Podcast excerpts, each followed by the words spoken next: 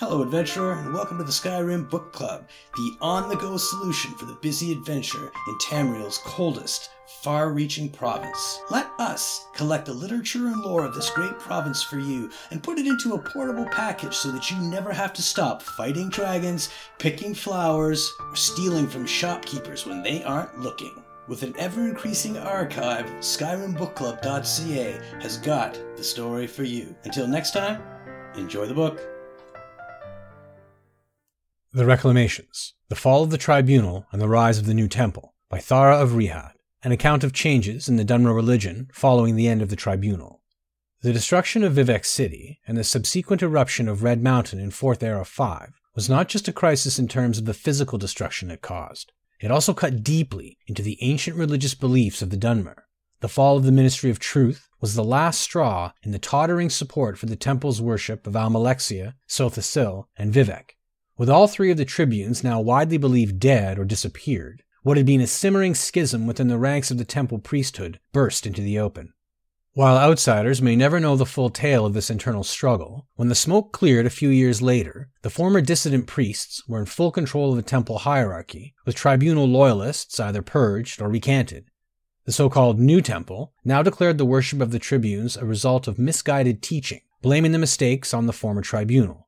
The temple now taught that the Daedra venerated by the Ashlander tribes, Azura, Mephala, and Boethia, were the true way and should be revered by the Dunmer people. Fittingly, the Daedra were named the Reclamations, as if they were reclaiming their status from the tribunal.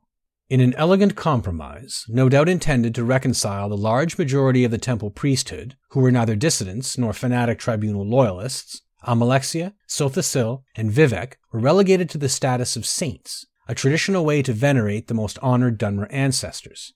This apparently satisfied enough of the existing priesthood that the new temple was able to maintain at least a semblance of outward continuity. The rise of the new temple almost completely vindicated the previously persecuted Ashlanders, who had continued to worship the three Daedra throughout the tribunal's rule. The Ashlanders are now lauded as the keepers of the old ways and having true vision. It is now quite common for many of the Dunmer people to make the arduous pilgrimages into the ash wastes to seek the counsel of the wise women. These women have supposedly opened the eyes of those who they claim are blinded by the tribunal, and directly connect the eruption of the Red Mountain and the Argonian invasion to the anger of the three Daedra. House Indoril, whose fortunes were so entwined with the tribunal temple, suffered greatly from its fall. While House Indoril still technically exists, the priesthood of the temple are now considered one and the same with House Indoril.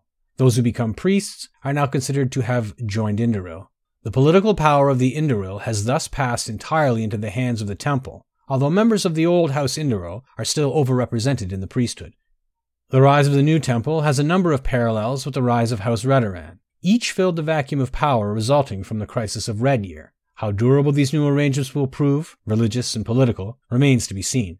The span of two centuries is quite brief in the long history of the ancient Dunmer people.